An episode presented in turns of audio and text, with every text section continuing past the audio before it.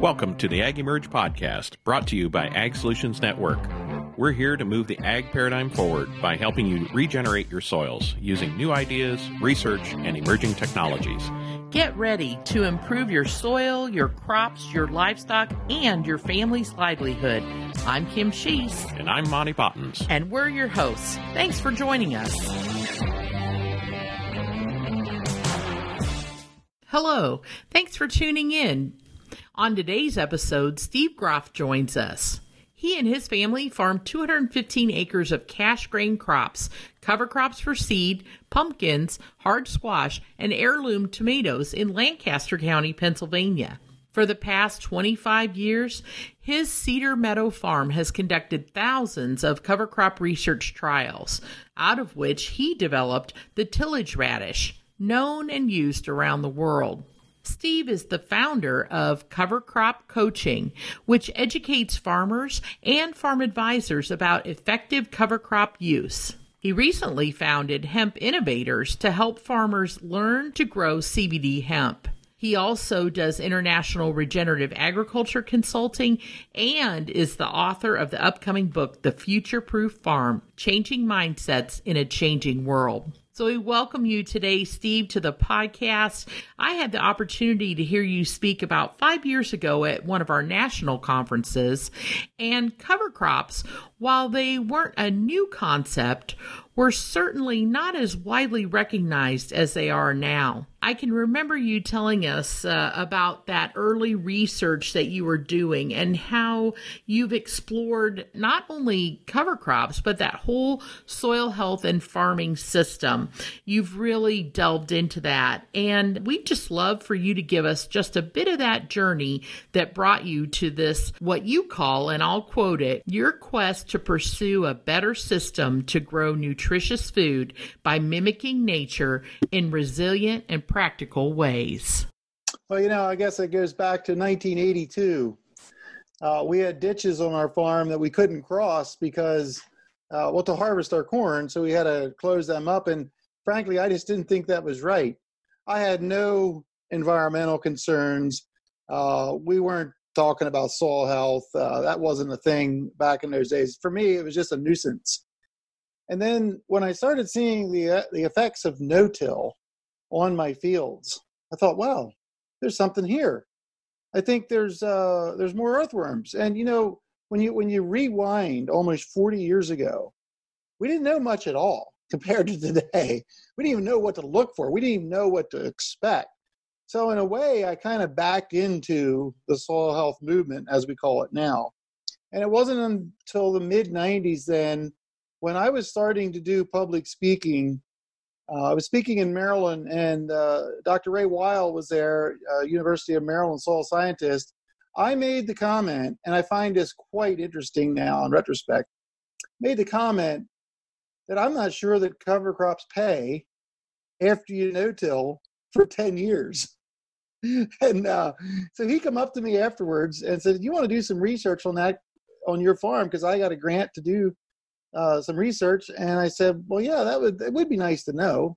And he said, I've been asking the same question. So four years into that uh, research, it was a long-term study, which was, which was great. Uh, we had a very dry year here. Yields were off uh, thirty, forty percent, but I had twenty-eight bushels more corn where we had cover crops the previous four years. So since nineteen ninety-nine, you know, over twenty years ago till now, I've never asked that question of cover crops pay. I was convinced then. And then uh, we did some more work, and we got into the, later became the tillage radish and the cover crop movement. So, you know, from that day forward, uh, that kind of epiphany moment in ninety-nine. And then we started getting the, involved with the cover crops and then soil health. Uh, this is how the chronology goes for me in my story, my journey. Sure. And now we're realizing we still don't know anything. And, uh, you know, it's just, that's what I love about this. So that we continue to learn, and there's just so much to learn. It, it will, it will uh, not be all learned in my lifetime, that's for sure. But we got a good foundation uh, to go off of. And, and over the time, I got to say, uh, meeting people uh, like Monty, I mean, remember that first time in that field in California, we found that earthworm? Oh yeah. First earthworm in thirty years, man, that was again, a, that was a powerful moment in, in my journey. You know, not looking back, it was one of the key moments. Uh, one of the moments I actually write about in my book that just came out. So uh, I guess, Kim, that's just a nutshell of where I'm at here today. And uh, just continuing to, to try to learn and discover how we can be better farmers in the context of where the future's headed. Well, I love that. And I love that in agriculture, we're still learning. And that's, right. that's exciting, because learning is what makes it interesting and keeps our minds going and growing. And it also helps us to recognize that we know that there are things that we learn that we've had to relearn or rethink. Yeah. And I think that that attitude, uh, as you approach the things that you're doing, really can affect the, the changes that you're making. So that's super exciting. Yeah. No, I, um, I remember that moment you were talking about there, Steve. That was a lot of fun. It uh, we were uh, you were being sh- uh, chauffeured around the valley by our friend Doctor Jeff Mitchell, and it was I think about seven thirty at night or so. You know, he yep. likes to run you hard, yep. and uh, we were out there digging. And I think oh, I forget what year it was, probably two thousand six or something. And in there, yes. Mm-hmm. It was almost like Alan. Uh, he was he was admiring that like his own child. So exactly right. And that picture that I took photo. of him, and it comes through in the picture. That oh, yeah. photo. It comes through in that picture, that the actual, you know, just the feeling, the emotion of the moment. Right.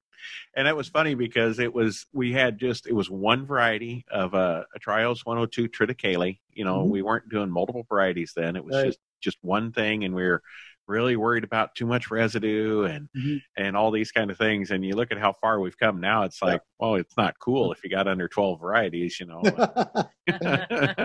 and, uh, and it's not cool if you don't uh, plant into something that's taller than your tractor cab. So, yeah. you know, you're come yeah. a long way in a short amount of time. That's right. I feel like these are all the things we need to be video documenting, because these little epiphanies along the right. way that, you know, just to be in the car with you guys, having these mm-hmm. conversations of and getting oh, yeah. excited. That's good stuff. Well, really, isn't that the main reason for your book, is to to really kind of set the stage of of all the pioneers and the innovators in in, in soil health and cover crops, and, and kind of got what it, what yeah. got us here today. You want to talk yeah. a little bit about the motivation behind that? Yeah, and I appreciate you noticing that, Monty, and, and you're in the book too. Uh, so uh, I should count up how many uh, people I mentioned. Uh, I think it's over thirty uh, different people who have influenced me. And, uh, you know, this this whole soil health movement, regenerative agriculture movement, it is a it is an actual, uh, it's an irony, but it is a grassroots movement. It certainly hasn't come from the top down. And, um, you know, we need our scientists. Um, we need, you know, our government agencies. We need all those players. But this has really been farmer-driven, because farmers have noticed the difference. They've seen the subtleties in their soil. The, the problem with a lot of, um, of research that's more on the academic side is they can't do long-term research uh, in the context of actual farming uh, standards and so forth, because when we talk about biology, that's different when you talk about how does a fungicide work uh, or, or how does an, a, a herbicide work. You can do that in a annual basis and get good data. When we talk about biology and the influence of five years, ten years, fifteen years, even twenty years can be factors to get the results that we're looking for. That's very difficult to do in an academic study setting. So what I've appreciated also, and I do mention several scientists in my book that I've worked with, that, that they have worked with farmers, and Doctor Ray Weil is a key example. He worked with me on my farm. He did his research on my farm. And he always said, he said it makes him look like a more credible researcher because he's doing on-farm research. I said it makes me a more credible farmer researcher because I have a scientist in the field. And so I love those partnerships. I love those bridge building experiences to bring together, because it's not about one person. Uh, it's about a collection of people, similar mindset, moving forward. Uh, I think it generally captures is is, you know, ultimately we want to survive as an industry from the financial side of it. But it's also recognizing that we need to be thinking more than a one-year plan, one-year economics or one-year uh, yields. You got to be thinking I tell people, you're interested in soil health, the first thing is have a ten-year commitment. Anything less than that, I question your motives to really, really make it work. Uh, so, so these are some of the examples I bring out in the book and so forth. But, you know, being able to, I, I just feel so privileged uh, uh, to do what I do and to meet other people and to learn. I, I think when I travel, um, most all the time, you know, I, I will learn as much as I ever share. So it's just, it's a gratifying thing for me to, to be that two-way street. Well, and I think it's, it's great what you're doing with the book because, you know, like you said, you've been doing this for twenty, thirty, forty years and on your own journey. Mm-hmm. And today for someone to get started with advanced nutritional practices on mm-hmm. their planter and high diversity cover crop mixes and, and those kind of things, think of how much lower risk it is today for a farmer to do that because we have so yeah. much greater base of understanding yeah. than what you and I did twenty yeah. years ago, right? Oh my. I mean, and how many mistakes have we made? Uh, you know, yes. now we've got, you know, those mistakes are behind us and that's yeah. how you learn. And mm-hmm. the equipment technology is so yeah. much better with onboard planter rollers and, yeah. you know, onboard row by row variable rate yeah. nutrition. And it's in combination with a much larger uh, mm-hmm. quantity of cover crops to choose yeah. from. Remember when we were first working oh. together at Cover Crop uh, mm-hmm. uh, Solutions, you know, mm-hmm. we was like, wow, this is a four-way mix. This is really yeah. cool, you know? yeah. And uh, that's, that it's not cool if you're under thirty now, I think it is. And, and I can remember again, you know, I've had many epiphanies, I guess you'd say. I remember um, when we had this idea to mix two seeds together. Uh, and that was radishes and oats. How's that going to play? And we, we thought, well, yeah. So we actually never, it never, here's the thing. It never crossed our mind. Um, well, no, I shouldn't say it. Th- I should say it this way. What we did is uh, we just put them together and never reduced the, the seeding rate. We just put two seeding rates together. And what happened that first year is the radishes outcompeted the oats. And there's hardly any oats in the spring. So we thought, okay, so instead of thinking, well, we should lower the radish rate, we decided to block off every other section in the drill, and we thought that was a brilliant idea, and it was. But uh, but then, you know, realized, well, we just need to reduce the radish rate, and then the oats will give a chance, or grow a four-H oats, which is more aggressive. Mm-hmm. They're simple little things. And I got to tell you one other story too. I like to share, uh, so for the young guys out there, that you know, when I first started back in the eighties, I made my own row cleaners. I didn't know of any. I, I think Martin might have been the first one out with them. I didn't hear of Martin until later on. I made my own row cleaners. I took uh, old uh, closing wheels and and mounted them on a an angle iron and welded the, the little stub down there to it, and actually bolted bolts. I took the rubber cast, the rubber um, soft rubber outside component out, and I drilled holes and I pulled it apart and I put bolts in there with nuts on to make a uh, a row cleaner. That, that's what I did back in the early eighties. Now there's so many row cleaners out there, you don't know which one to get. Right, and there's a, and there's a cooler one every year. Absolutely, so we keep adding to the pallets of old planter parts in the shed. I have a pallet of old parts myself. Well, it, yeah, I mean it's fascinating to see where we where we've been, and you always have to keep that in context. But I think the knowledge base that that you know. we've accumulated in mm-hmm. the soil health community over the last fifteen years mm-hmm. makes the entry for a large scale farmer, I think, easier than ever. Oh yeah. And, and the ability to not make a mistake out of the gate, you know, and I know one of your things is you like to say, you know, try a portion, not, not your yeah. whole farm, but yeah. try a portion and try a little more the next year. Or, mm-hmm. you know, a lot of farmers we're working with now are maybe cover crop everything. And then, mm-hmm. okay, let's try advanced practices like mm-hmm. intercropping yeah. or, you know, interseeding, um, you know, companion cropping. Yeah. Um, I think we got more practices than we have words for now, Steve. So um, yep. you want to share a little bit of your, if let's say I'm a farmer listening to this right now, mm-hmm. and I want to, you know, I really want to do soil health. I want to get started. Or I've maybe tried cover crops a little bit. What is a good way to put that ten-year plan together in your recommendation on how to grow it over time and, and increase complexity over time? Well, I'd like to start with farmers for where they're at in their knowledge base. And uh, that's all over the map. I mean, some will get a lot of information before they do anything. And others are like, well, I heard about these cover crops. I'm going to do the whole farm now. I'm convinced. And that neither there's a really a good way to jump into it. So uh, if I'm talking to a farmer one-on-one, I'll ask just to get a sense of where they're at. I'll say, so what are you trying to accomplish with soil health or with cover crops? I want to take them from where they are at. Too often I feel like we say, hey, this is the recipe that works for me. You need to try this. And all these magical things are going to happen. And that generally don't work. Um, I'm okay with giving out some specific recipes to farmers, but I'll always say, you got to have your own recipe. A good chef eventually gets their own touch, their own recipe for the meals that are the best. So, really uh, great analogy. I yeah, like that. Right. So what are you trying to accomplish? That's the first, and then I get a feel for what they know.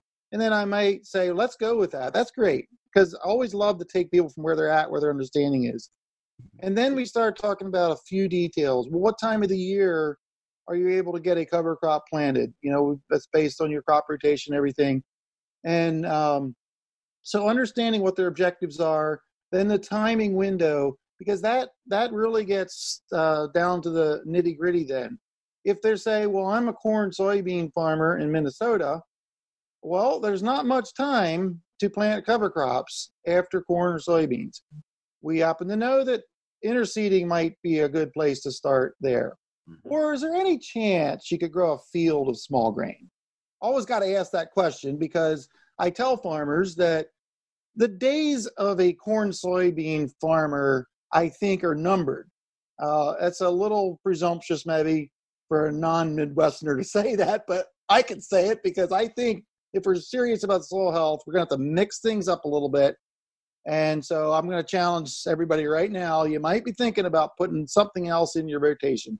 I get it. I know it's not easy. I understand markets and everything. So, so understanding what a farmer has to work with, then we can start talking about more specific strategies and maybe species and, and, and so on forth. So that's just a general, that's the way I look at uh, farmers when I, especially newer farmers, when I start, um, mm-hmm. I start discussing about what, what they want to achieve. So we've got the goals, what we want to achieve, kind of create a little bit of a roadmap based on, on where they're at. And that just comes from interviewing and asking lots of questions, spending time, boots on the ground. Now the farmer's going along, and I think these are kind of some fun things to share with folks. What are some of the stories of things that you've seen that would be what I consider unintended benefits of cover crops? Mm. So let's say they were going for erosion control, or they're mm. going for, you know, improved water penetration. Mm-hmm. You know, those are kind of the basics that yeah. a lot of people look at cover crops yeah. for. Yeah. I think it'd be fun for you and me to share some of the unintended yeah. benefits that, oh, wait a minute, mm-hmm. this happened. Mm-hmm. What, what are some yeah. of the things that uh, you've seen for surprising stories with people you work with? Well, one of the things that I think would relate, a lot of people could relate to, and it was a surprise to me, was how well cereal rye can hold back herbicide-resistant weeds. I, I never predicted that. Um, I, I knew that you can get some weed control, but you know, there's small sheaves broadleaves that are out there. It, it's it's it's not perfect, but it helps, and it's and I know of several farmers who have this has driven them to cover crop use because of the herbicide-resistant weed issue. Um, so, so that's definitely one. I mean, I remember back when I was just starting out, uh, you know, I didn't even really know what a legume was. I didn't really, I mean, I heard about this hairy, read a story about hairy vetch. Like, I got to get me some of that, you know, and I tried it the first year, and I was so impatient because I just learned about it over the winter that I actually bought some and planted it in like March. And it's kind of out of season for hairy vetch, but, uh, it grew. I got to experience it, and um, and then later on realizing, you know, what it did for the soil, um, and and, uh, and it's more than just nitrogen production. And of course, you know, my affiliation with radishes. When we first started using radishes, and there's a lot of people don't realize this, but what later became the tillage radish, uh, originally uh, we were looking at, at nematode suppression for soybeans, uh, because that's what Doctor Weil had seen that in Brazil. And he said, we need to check this out. And that was our target.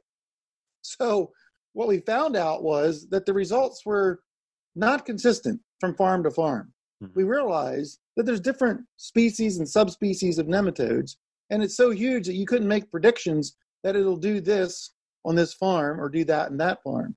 What was consistent with the radishes is we got yield response from corn and soybeans. And, you know, everywhere, every, what do people talk about the first time you see a radish? Oh, it opens up the soil, loosens the soil, makes the soil more mellow. So that was a, a, a, a dramatic difference of expectations there. Right. Um, that, and then, then in the evolution of radishes, I mean, I never, I no longer recommend radishes on their own. There could be a, a, a very rare time, extreme compaction or something, but radishes are now, they were a big thing. I built a business on it, you know, ten, twelve, fifteen years ago, but now they're the salt and pepper of a mix. Huh. They're just sprinkle a few radishes in. Uh, that's what, that's where their, that's where their niche is.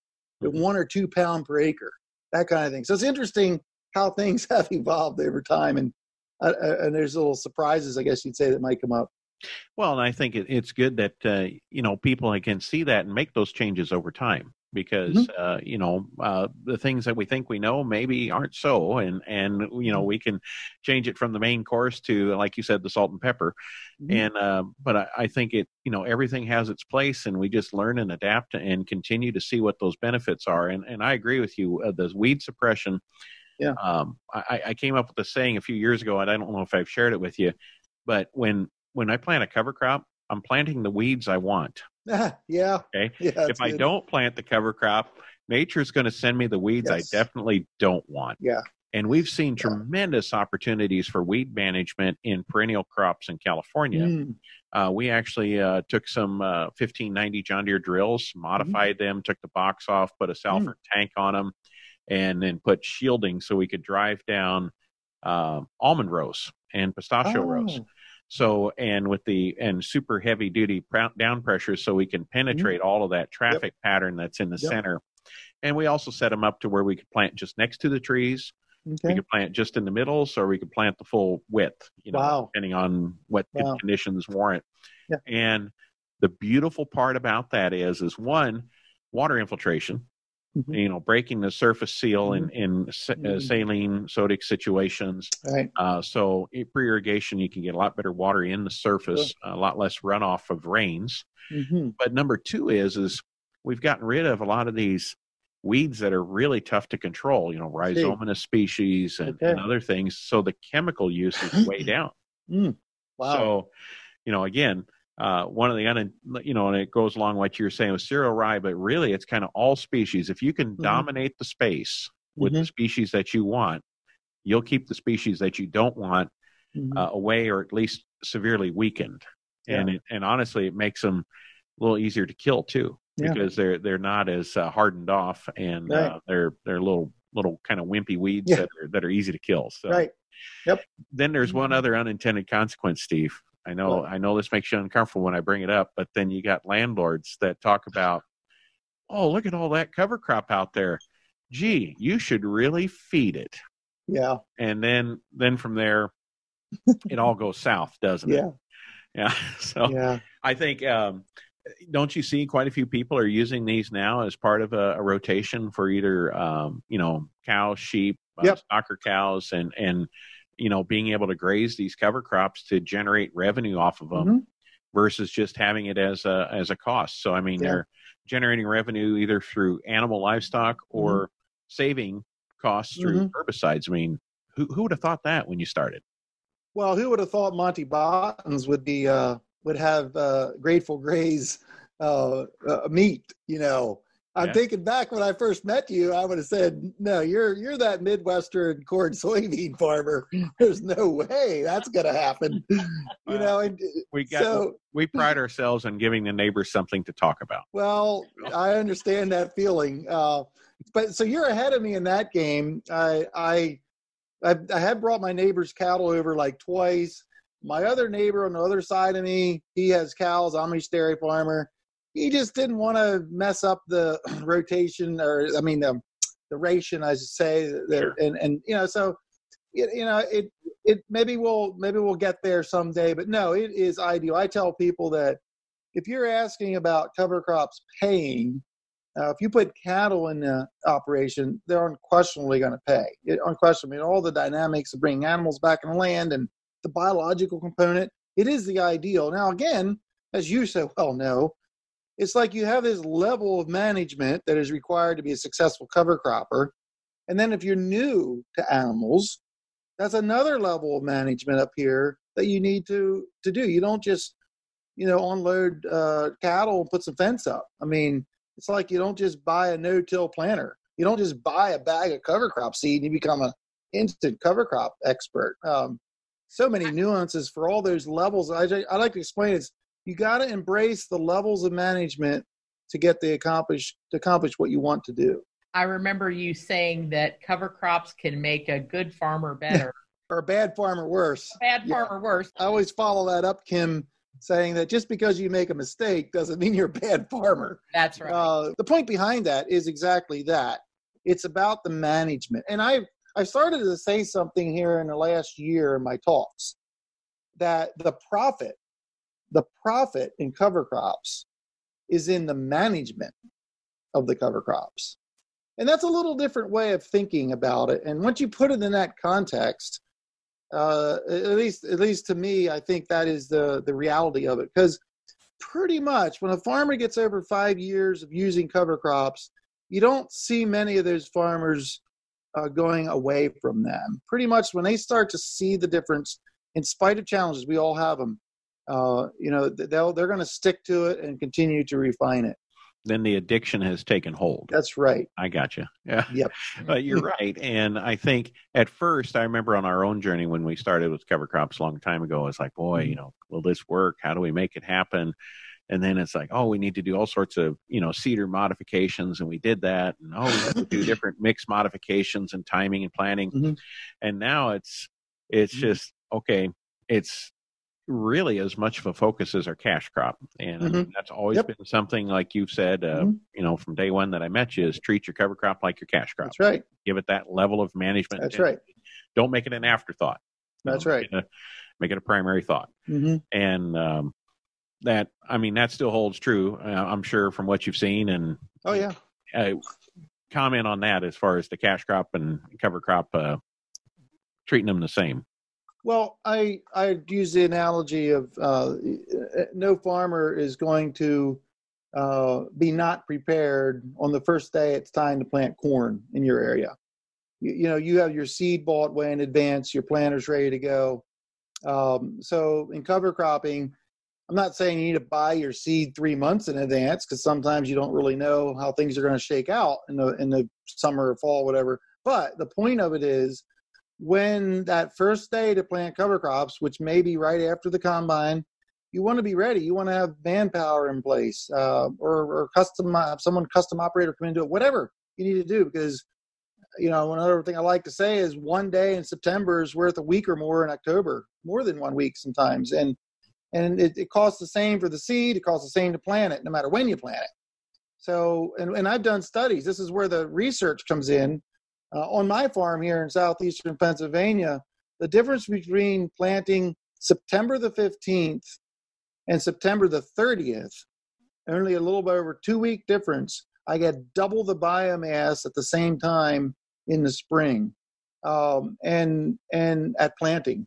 And so that's huge. And, and so it's all about maximizing it. And, you know, some of the little things we do is, is plant a little shorter season corn or for me, on my on my worst fields, because that's where shorter season corn is probably going to do best in the context of of uh, maximizing that potential. Potential, um, and there's a you know shorter season beans. I'll tell you here in Pennsylvania, uh, I, I think based on some just surveys that we've done, here show of hands and everything.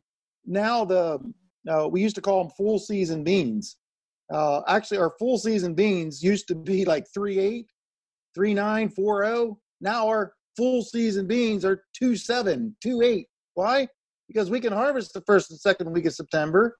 And I got to say, this is for Pennsylvania, well-drained hilly soils. You know, we don't take advantage of some of the deeper soils that the Midwest can and, and get down in that reserve of moisture if it gets dry. So there could be a geographical thing here. But the other thing, too, is there's so much cover crops used here that farmers love to get their beans off, plant cover crops, and start in with corn. And that has literally changed in a, I'll say, in a statewide basis. Uh, that's just one example how we've treated our cover crops like our cash crops, and and you know it's it's working. The farmers are responding. A couple of other things I think I've seen, and, and you probably have too, traveling not only in the United States but you know throughout Europe and Asia, mm-hmm. that you have um, dryland farmers. So mm-hmm. let's say uh, dryland would be under twenty inches of rain per year. Yep. Yep. Um, and in irrigated areas mm-hmm. where, let's mm-hmm. say, a Mediterranean climate, we're getting six mm-hmm. to eight inches a year, but mainly yep. full, you know, hot, full yep. irrigation. Right. Um, you know, cover crops were downplayed then, right? And yes. when you came mm-hmm. to speak to us in Denver, I think it was probably, what, five years ago, um, okay. you know, everybody was, you know, almost throwing tomatoes at you and and, and everybody yeah. else up on the stage there about, ah, oh, you can't grow cover crops. We don't have the rain. Nah, nah, yeah. you know? yeah. But the funny part is, is back to, if you don't plant the weed you want, you get the weed you don't want. And right. we've seen in, in Western Kansas and Colorado, when cover crops are used, mm-hmm. we suppress kochia, you know, which is yeah. worse than water hemp to try to control with mm-hmm. glyphosate. Mm-hmm. And we're going to waste the water through kochia, or mm-hmm. we can waste the water through a cover crop, right? Which is really the waste, mm-hmm. you know. So we mm-hmm. can plant what we want, control the weeds.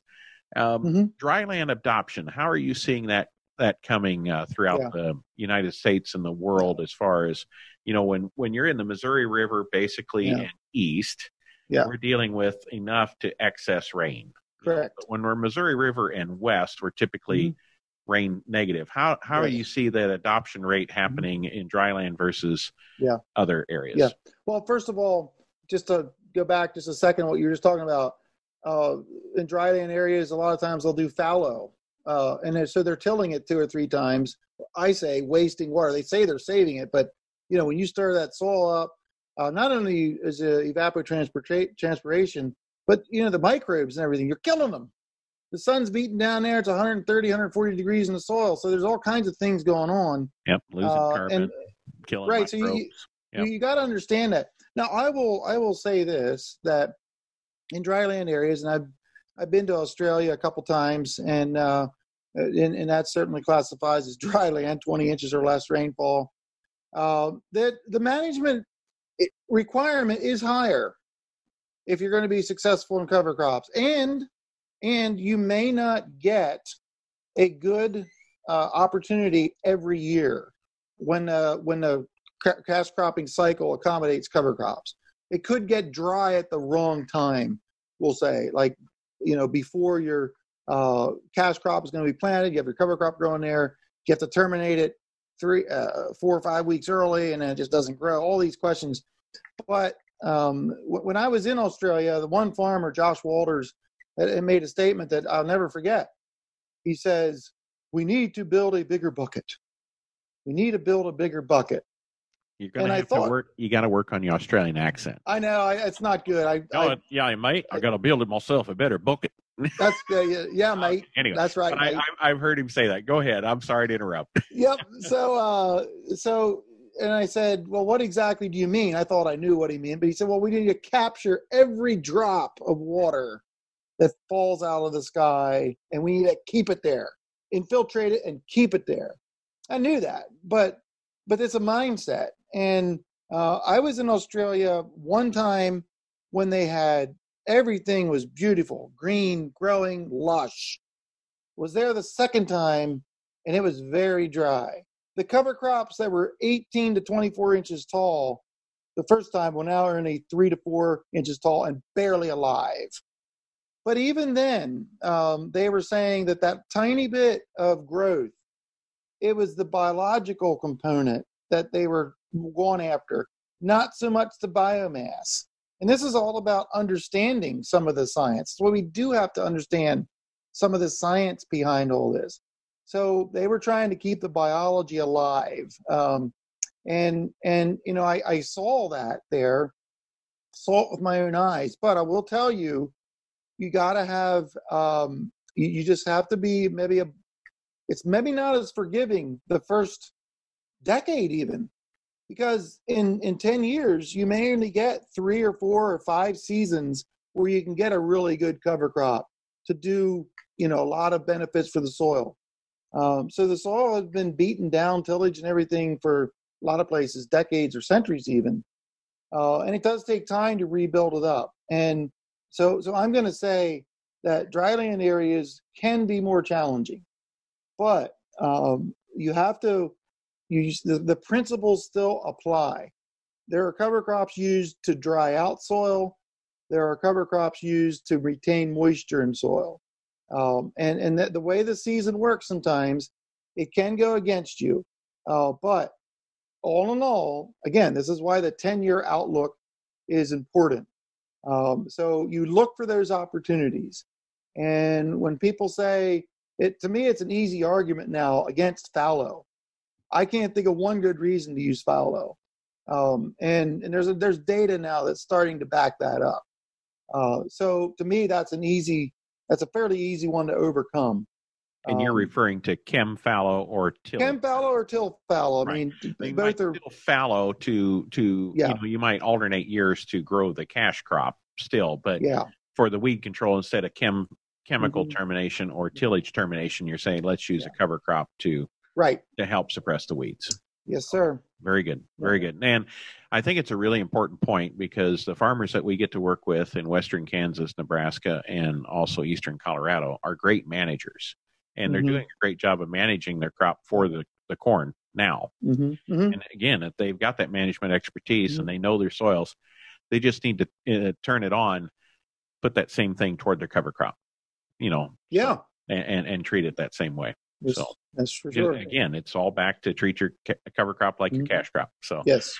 Um, let's talk a little bit about applications of um, cover crops in specialty crops um, mm-hmm. and what you've seen there. We've, you know, we talked a little bit about tomatoes, some of our experiences in the tree crops, mm-hmm.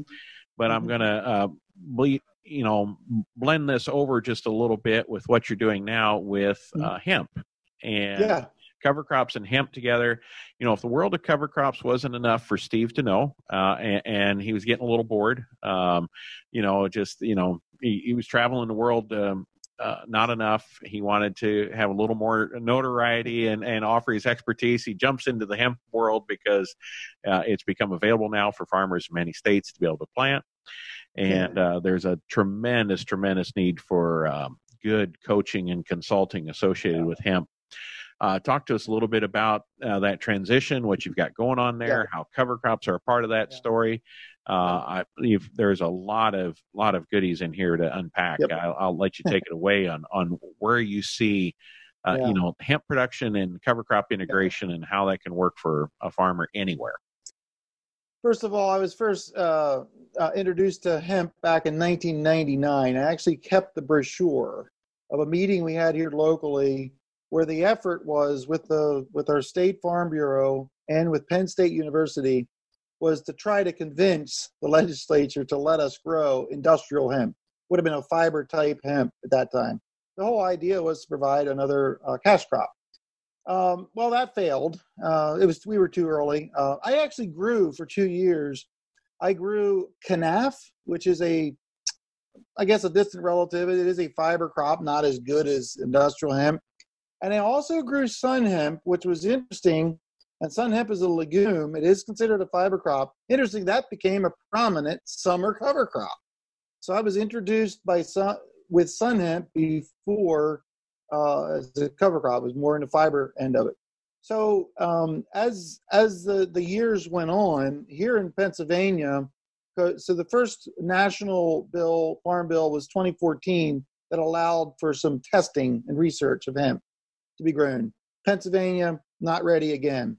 Uh, we had a couple legislatures that were all legislators that were, were for it, but not enough support to make it pass. Uh, of course, then we all know twenty eighteen legalized everywhere. Pennsylvania was right on it at that time. I dove right in. So I was ready. This wasn't an aftermo- afterthought for me. Uh, so, so I was ready. I had already had some connections, people I was talking to, trying to understand the industry, uh, just get up to speed on it all, the dynamics and, and all that stuff. And trust me, I have never seen an industry so diverse from, you know, these, um, I'm just, with all due respect, you know, these uh, hippies that uh, that grew in their closet in their backyard. And then you have commercial farmers, I'll call them, like me. And then you have our local Amish farmers who also wanted to get in on it. And so, you know, we have these meetings, you have this mix of tattoos and body art and long hair and beards and Amish and farmers with, you know, regular caps on. It's like, I've never seen like it. Uh, so, so it's been kind of fascinating, but that's not why I get in it. Uh, I got in it because I saw opportunity. I saw, um, you know, there's there's something here. It's a healthy product. The C B D is where I'm at. I have not uh, uh, gone into the fiber part of the seed production. I've stuck to the C B D. Um, and I've, as everybody knows, that market has really tanked. Uh, there was too high of a, it was priced so high that everyone and their brother and neighbor got in it. And, uh, but we're working through that. I'll call it the pile of uh, biomass now. I'm in it for the long. And part of the reason is, and you're right, Monty, I can't help myself sometimes, uh, but it's fascinating to me. It's a new crop. Uh, and the, the plant itself grows easily, the, the plant itself. That's why they call it weed sometimes. Uh, but uh, But the, the difference is, though, is you can really maximize this plant, uh, and that's where the challenge comes. The, the, there's a little bit of a, almost a hypocrisy I see coming along with, with the crop, especially C B D production, in that it's touted as a sustainable crop. This will sequester C O two and all these things, you know, for the environmentalists, and it's true, but then everybody's using plastic and tillage to grow it. And I'm like, what's the matter with this picture here? We don't need to put this out in the last week of April like you do corn. We actually don't want to plant it now till like now, like in June. You can plant it too early. It can grow too big because, uh, and all these different, I won't get into the details. So there's, why why do we need plastic? I get it, weed control. Why do we need tillage? Just, this is a very aggressive plant once you get it going. Now, there is some challenges. It's a very small seed. So we have spent hours on our planter, and I've taken my, built my planter up and tore things off, and we're still testing stuff. Yesterday we were out testing three row configurations and three planting depths. Um, and we, now we back to the shop again. It rained last night, so back to the shop again. You know, you know, Monty, how that works. So I don't have it all figured out yet, but in my mind, uh, the future is direct seeded hemp, high density hemp. Um, so that's, that's where I'm headed. Um, the using cover crops, man, that's going to be an awesome story. Um, when I can tell people that, and by the way, I'm starting my own brand now. I can't help that either. Just like you with Grateful Graze, you know, you see a challenge, you're going to get it. You're going to do it. Uh, so, uh, you know, I have a good story to tell, um, you know, and, and it's just, it's just so applicable to cover crops. We can let them grow big. We can let them grow till June the first, our cover crops, our hairy vetch, crimson clover. Roll it down. Uh, I could be organic probably if I, I'm not quite there yet. I'm trying to grow it without any synthetic inputs, um, getting really close. Um, so that's what really, you know, excites me about hemp. It's just a new challenge. Um, and, and uh, wow, it's a lot to learn. I, farmers will come up to me, even, you know, now you don't have many because the word's out, the prices come down, everything. They'll say, you know, what do you think? You think I should grow hemp? I'm like, if you're even asking that question, the answer is no. Um, because you got to be all in. Now, if I can help you, if, if you say, oh, well, I want to be all in. I see the future. And if I hear that they have a rational explanation of why they should be in, then I'm willing to spend time to help them through it. And I'll just say now to all who are listening, if you thought about hemp, and I do think it will be a thing, um, in spite of right now is, is not a great time maybe to enter. It will get solidified. It is the wild, wild west. Still is. There's a lot of there's a lot of sharks out there and snakes, and you know, there's some people out there that the culture in this industry is different than the culture I grew up in with a lot of people anyway, with, with the way we do things and the level of trust and everything. So that's just one thing. Uh, but if you're all in, if you have an end game, where your product's going to be sold, all that, yeah, it, you can you can uh, welcome to the party. Uh, but you got to be all in. It's not like growing corn, harvesting it, and taking it to the grain elevator and getting paid the next week. No, doesn't work that way. Total different system. Total different system.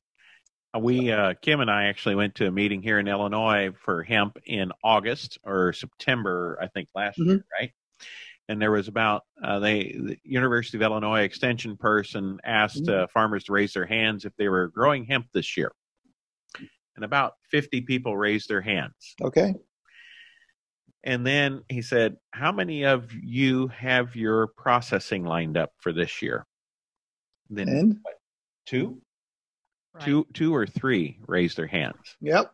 So, yeah, it's not the mentality of uh, grow corn and take it to the elevator. Yeah. So, and I would venture to guess that processing lined up. And if you're yeah. going to be in the game, you know, a couple of farmers partnering together yeah. to create the processing equipment, it's not that expensive. You know, right. And yeah. and I would venture a guess there's a few hands there that still didn't sell their crop yet. Probably. Or Probably. had the disc it under or, or yeah. rotted or, yep. you know, got caught yep. by late frost, all these yep. things. Yep. So when, you know, looking at uh, unpacking a lot of what you said there, Steve, mm-hmm. uh, I appreciate what you're doing with the planter. And I think if you mm-hmm. can make that happen with the planter, you know, that is outstanding. I think there's enough margin in that product and the seed cost is such that it, it will It, it just kind of um, lends its way to the way tomato production went. Hmm. You know, when we were on tomato production, we did seeded, direct seeded, and then watered okay. up and, and such yep. like that. But what happened over time is the uh, tomato seed got so high priced. Hmm. And then we drip tape became available instead of okay. furrow irrigation. That's when we went to wider rows and transplants. Mm-hmm. Transplants sure. allowed us to get planted earlier to, yes. be, you know, market for market yes. and such. But mm-hmm. on the C B D, because they are they struggle, or the hemp, they mm-hmm. struggle to get out of the ground. Mm-hmm. You know, I, I really see the the outhouses and transplanters mm-hmm. uh, being a part of this equation, mm-hmm. and I and mm-hmm. we've had that success. You know, putting. Mm-hmm. cover crops together with transplanters. Yeah. Oh yeah. Um, you know, I, I don't see any reason why you couldn't have a, you know, mm-hmm. jungle cover crop mm-hmm. with uh, roller crimpers on the transplanter mm-hmm. and transplant mm-hmm. as we go. And yep. plus the transplant technologies are out there now that yep. don't require as many laborers right. to operate. Right. So yep. no, uh, I, talk to me about the, the choosing the planter versus transplanter yes. way, or do we have a project yes. together here in the future? Yeah, so you have you have made some valid points. I will I will offer a little bit more perspective though on some things, but um, yeah, I transplanted I no-till transplanted twenty-three acres last year. Um, so we've done very good because I had a no-till vegetable transplanter. I built one back in the late late nineties, and uh, so I had it here. It was it was again it was a natural for me uh, to do that. Um, one of the things with with hemp and the seed costs is it's going to dramatically come down because the price was way, way, way higher than it needs to be. Okay. And there's some, there's some other uh, the, with the auto flour. I don't know who's familiar with auto flour, which is a basic based on the day length, like a corn plant is. Um, so you can plant these eighty-five day auto flowers. You plant them and eighty-five days later, they're ready. Most of the C B D varieties have been what they call photosensitive, where it's the shortening days mm-hmm. uh, in August that triggers the flower onset. So it doesn't matter when you plant a photosensitive. It's kind of like soybeans. It's going to start, um, you know, uh, flowering when the when the day length gets to a certain point, and so then everything is ready for harvest within a two to three week period, no matter when you plant it. Auto flowers, you can space it out.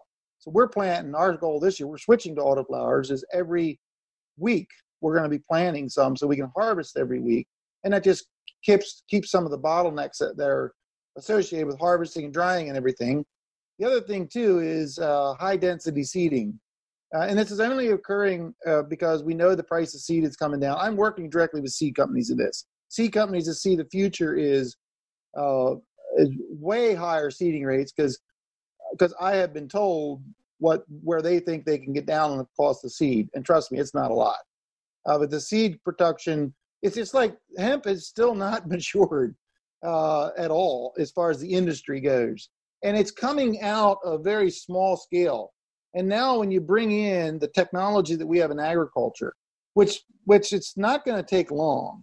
Uh, I mean, we're planning on doing direct um, direct harvesting right in the field uh, this year, taking it straight to a dryer.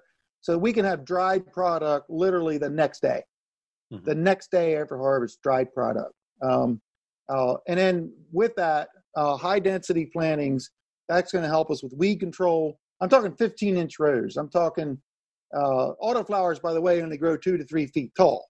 Hmm. You don't have these big, massive Christmas trees out there, which we really don't have good technology to harvest that. But you just picture, it's almost like wheat.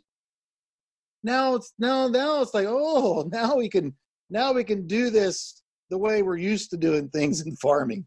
Hmm. And uh, so that's just a few snippets of what we're working on now. Varieties, varieties haven't been developed. Right. It's like we're working with nineteen fifty corn genetics right now, you know? So all, that's why I'm in the hemp business, because there's so many, there's so much to do. And I, and the thing I love about it is it's a health benefit. And the more I learn about it, the more we're starting to hear. It hasn't been researched in the last eighty years. We've been shut down. This plant has a lot to offer. And I think the time is right now. The public is ready for this. They're more health conscious.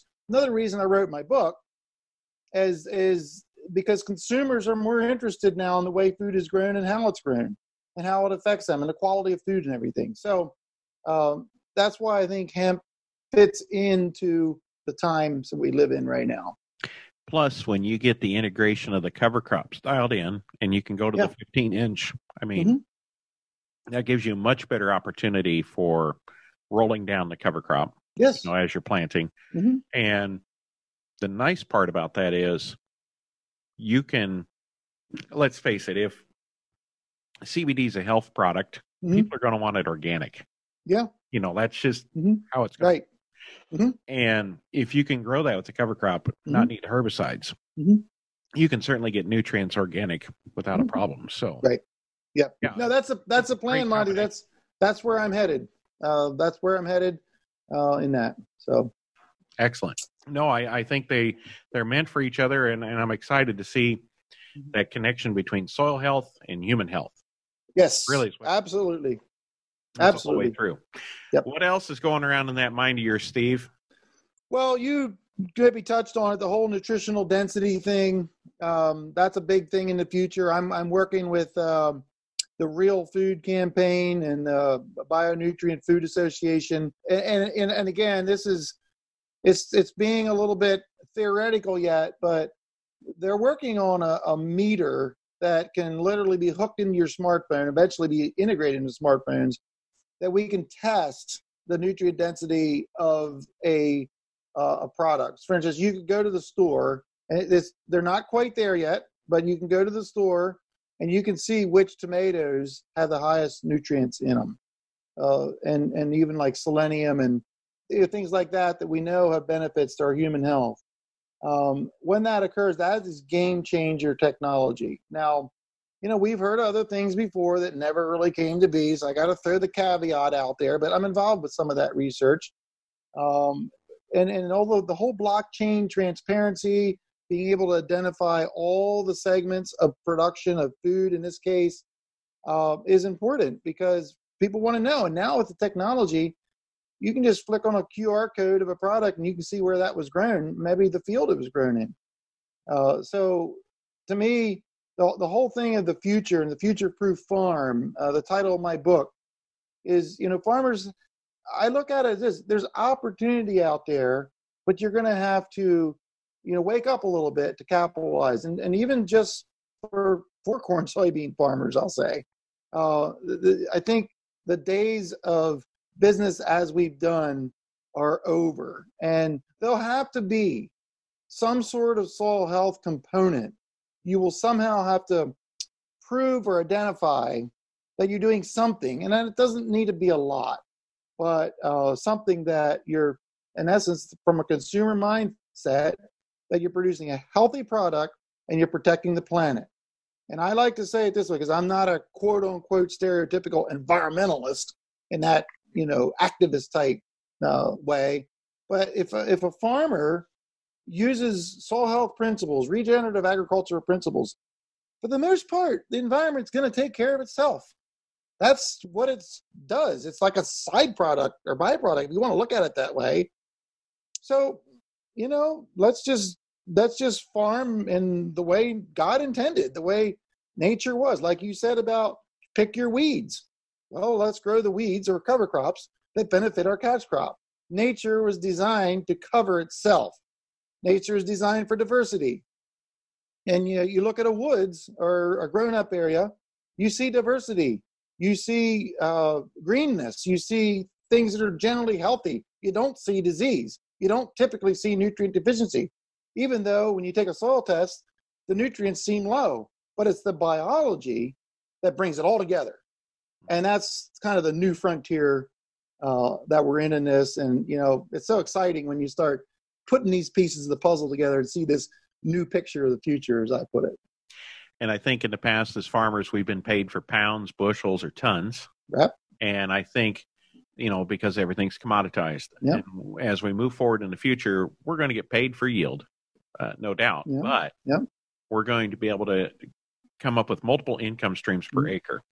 So yep. what can we do mm-hmm. for water quality uh, and income stream? What can we do for a carbon sequestration yep. income stream? What can we do yep. for birds and wildlife income stream?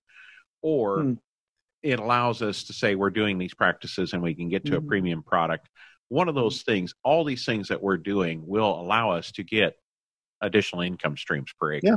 You know, so can we, you know, I've got projects going on where we're growing corn and wheat together in the, or yeah. excuse me, beans and wheat in the same okay. field, or, okay. you know, we're interseeding cover yep. crops, uh, trying to look at more than one harvest per year mm-hmm. and more than one revenue stream per, yep. per harvest per year. Yeah. And that complexity is possible with the emerging technologies like you're talking about, because that's, that's, right.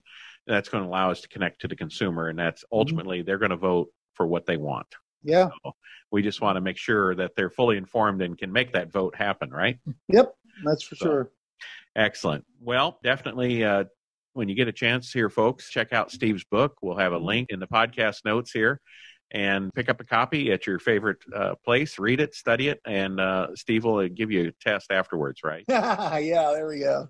I've got my copy pre-ordered. I saw that come yeah. in, Kim. Thank you. Yeah, I was like, I need to get my, I wasn't sure if it was out there yet or not. No, it's not. It's coming out in, um, I'm going to say late summer, just to be safe. Um, yeah, we're just, I'm just finalizing. I just saw the, the proof of the final copy yesterday. I was really excited. Pictures added and and, uh, you know, all the normal stuff you see in a book. So it's like, oh, wow, it's coming together. That's awesome. Yeah. Well, and, yeah, I'm excited to get it. And give us a shout out for your, your Twitter and social media uh, handles that uh, people can follow. Yeah. Um, yeah. At uh, Cover Crop Coaching is uh, the Twitter, and I'm on Facebook and a couple different things. Just type in my name. Um, And uh, so, He'll yeah, come up under America's Most Wanted. So no, I hope not. But no, pretty exciting what you're up to there, and yeah. and glad to see that you continue to pave the pioneering path. Yes, so, excellent. Thanks for joining us today, Steve. We really appreciate your time. Hey, it's been my pleasure. Good to connect with you again, Monty and Kim. You bet. You take care. Thanks again. Yep, you're welcome.